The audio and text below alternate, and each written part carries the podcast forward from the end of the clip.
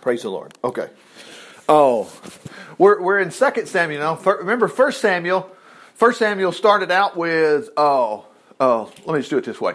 First Samuel starts out with it's it's the book is referenced Samuel. He's just a prophet, but he didn't start out being a prophet, an old man with a beard. No, he wasn't even born. And, and we'll put it this way: he couldn't be born. His mother's name was Hannah. Remember that? This is chapter one. She couldn't have any kids.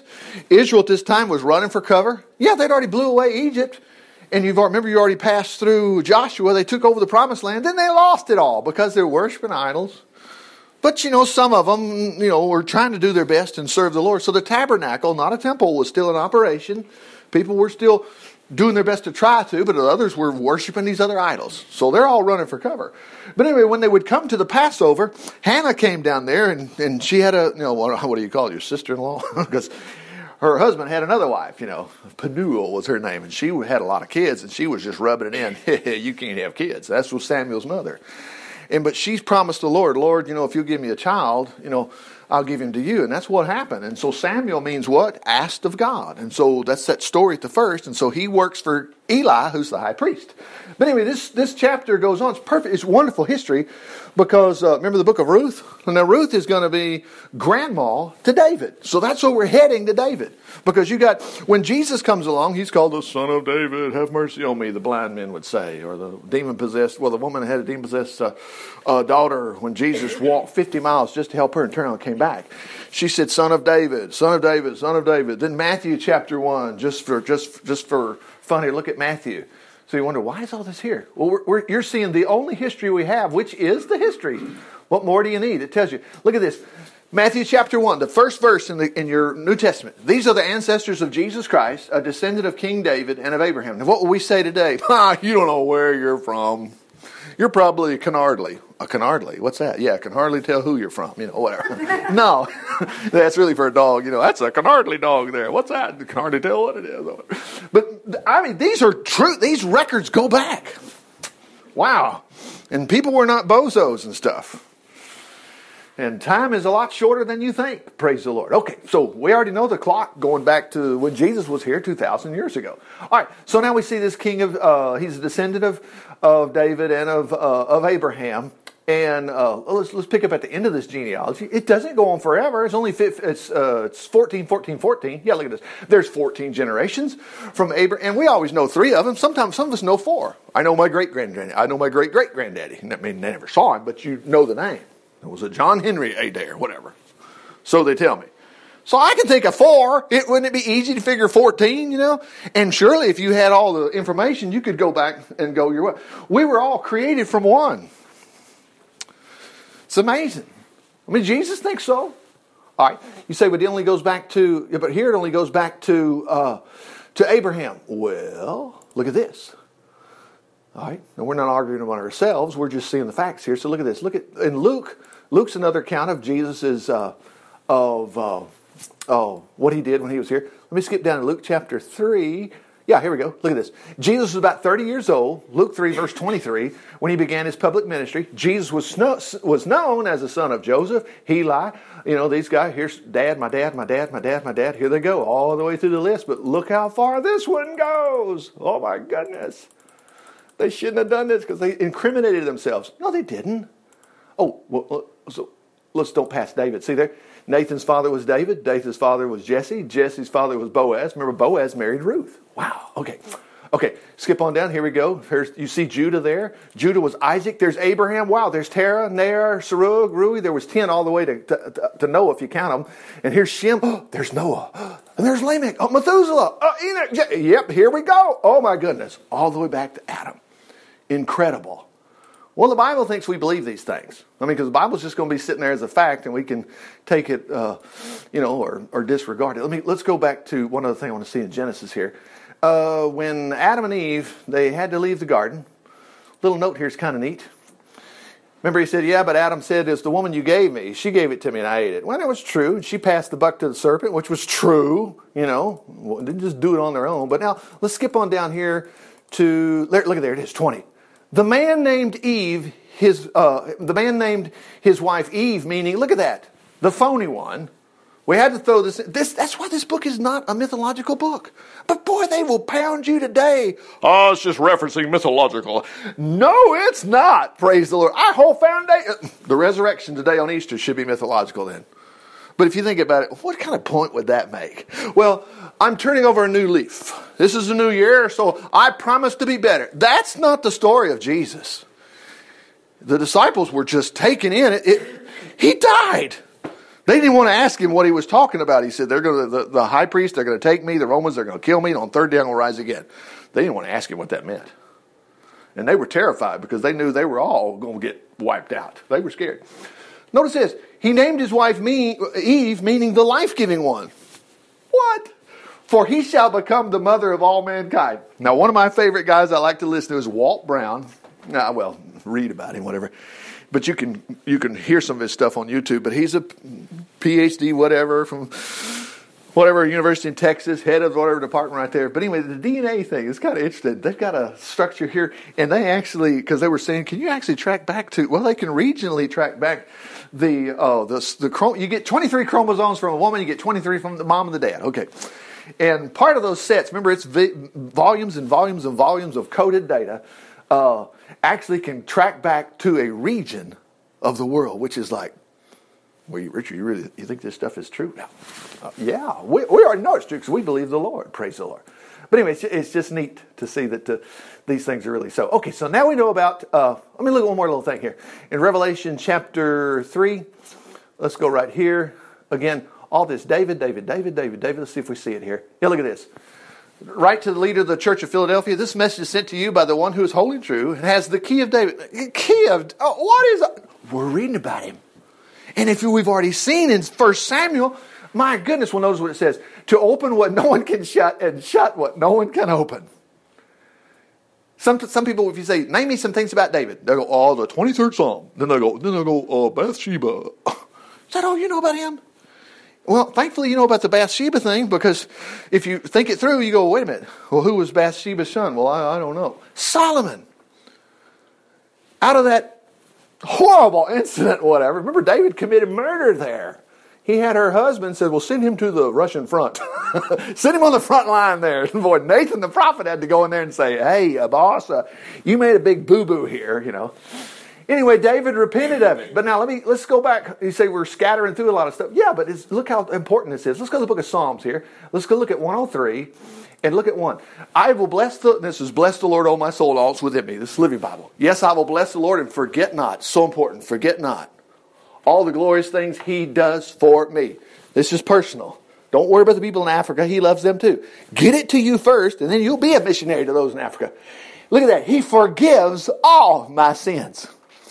I was on the way to Birmingham the other day and ran across. I was going to ask Dustin and Melody about this fantastic song, just super song. But anyway, one of the verses was, "His forgiveness is my shield," and I thought, praise God, that's a good line. That's a good line.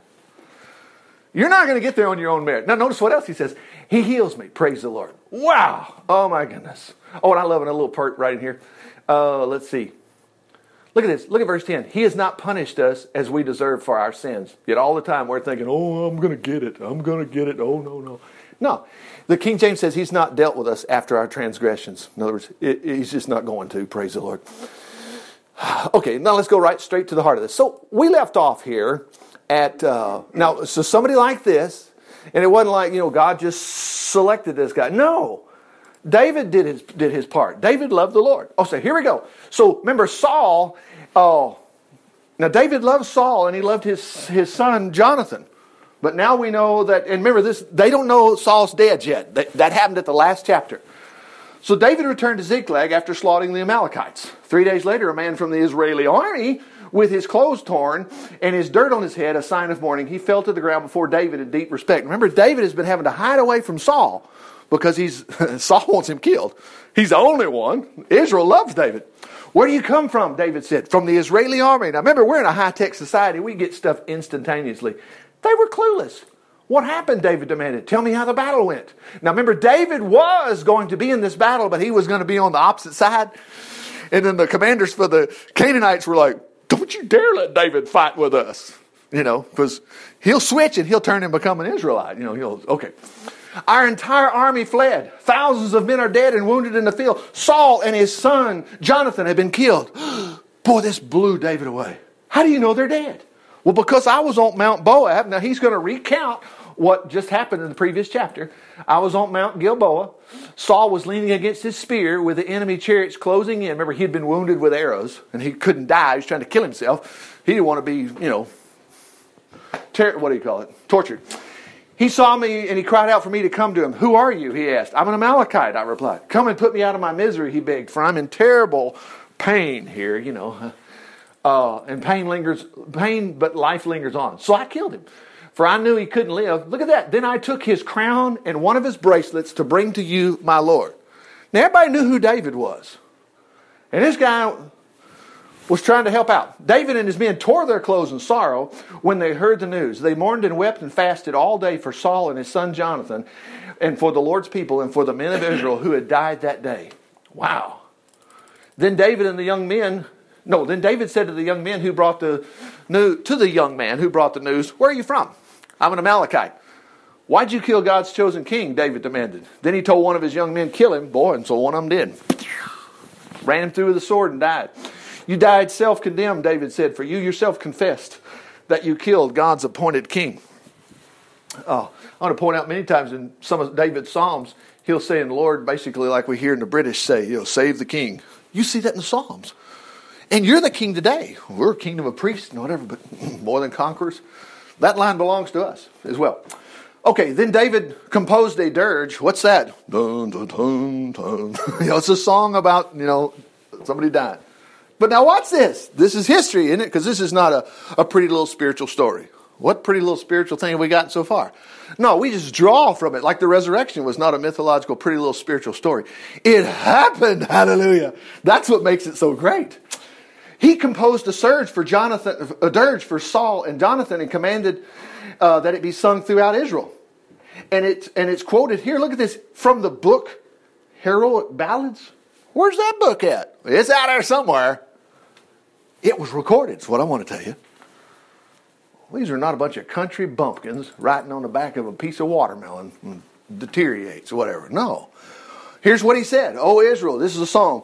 Your pride and joy lies dead upon the hills. Mighty heroes have fallen. Don't tell the Philistines lest they rejoice. Hide it from the cities of Gath and Ashkelon. Let, let the heathen nations, uh, lest the heathen nations laugh in triumph. O Mount Gilboa, let there be no dew nor rain upon you. Let no crops or grain grow on your slopes. Now, why? Sometimes up, sometimes down. No, we're not supposed to have these down moments. According to what the Lord told Moses, good grief, you're blessed going in, blessed going out. Anyway, so this is this is a reason to be sad here. Okay, for the mighty, for there the mighty Saul has died. He is God's appointed king no more. Both Saul and Jonathan slew their strongest foes. Remember, there was a day we read in 1 Samuel when nobody in Israel had a sword. The only swords that they had were Saul and Jonathan's, till they wiped out the first bunch of them. Then their whole field was full of weapons and stuff. But anyway, how much they were loved, how wonderful they were. Look, look what else he keeps saying. This is about the end of this. Watch this. Both Saul and Jonathan, they were together in life and death. They were swifter than eagles, stronger than lions. You talk about more than a conqueror. Were they just lucky? This was the Lord throughout their life. Remember, remember Saul, though he turned against the Lord later. Hence what was going on here. Okay, but now look at this. But now, O women of Israel, weep for Saul. Look at that. He enriched you with, well, that stuff. My goodness, we don't need none of this. Oh, why David put it in there? His son, matter of fact, David. When we get to the end of David, David has all this mass wealth that he's gotten. And he lays it all out. He, the numbers are all there. And he says, I've given this to Solomon. When Solomon begins to take over, use this to build the temple. Praise the Lord. If you're hurting financially, you need to quit hurting. You don't, because it, the Lord's supposed to help. So watch this. With, he enriched you with fine clothes and gold ornaments. These mighty foes, excuse me, these mighty uh, heroes have fallen in the midst of battle. Jonathan is slain upon the hills. Look at that. Remember, we read about him and Jonathan earlier. And they were already crying just five or six, well, seven chapters. I mean, First Samuel 17 is David's the kid. He kills Goliath. So this is not very far. It's just our, we're too busy in our life to read the Bible. And you got to stop that and say, no, no, no, I'm not too busy reading the Bible. You can read two chapters before you finish one cup of coffee, and you'll go, man, God, I feel so much better. It's just, it's just do it that way. Don't, Google it. Oh my gosh, don't Google it.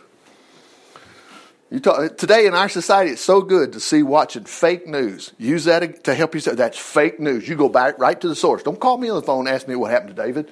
What if I'm having a bad day? Uh, well, David was, yeah, he was. Uh, don't ask me. Read the Bible yourself. Praise the Lord. You know, not be nice and stuff, but I'm just telling you, go to the source. So he says, uh, uh, oh, he said, uh, how much I loved you. Your love was uh, for me was deeper than the love of women. See, that's where those idiots come in. They go, see, he was gay. they never read the story. So stupid. I remember my best friends in high school. There wasn't anything I wouldn't do for them. And if you saw the dirty dozen, there wasn't anything those men wouldn't do for each other. I mean, you know, there's a comrade between people. I mean, whew, when the bullets are flying, man, you're close. Anyway, the mighty ones have fallen. They're stripped of their weapons and dead. Now we read this 10 years from now. No, we don't. Here we go, chapter 2.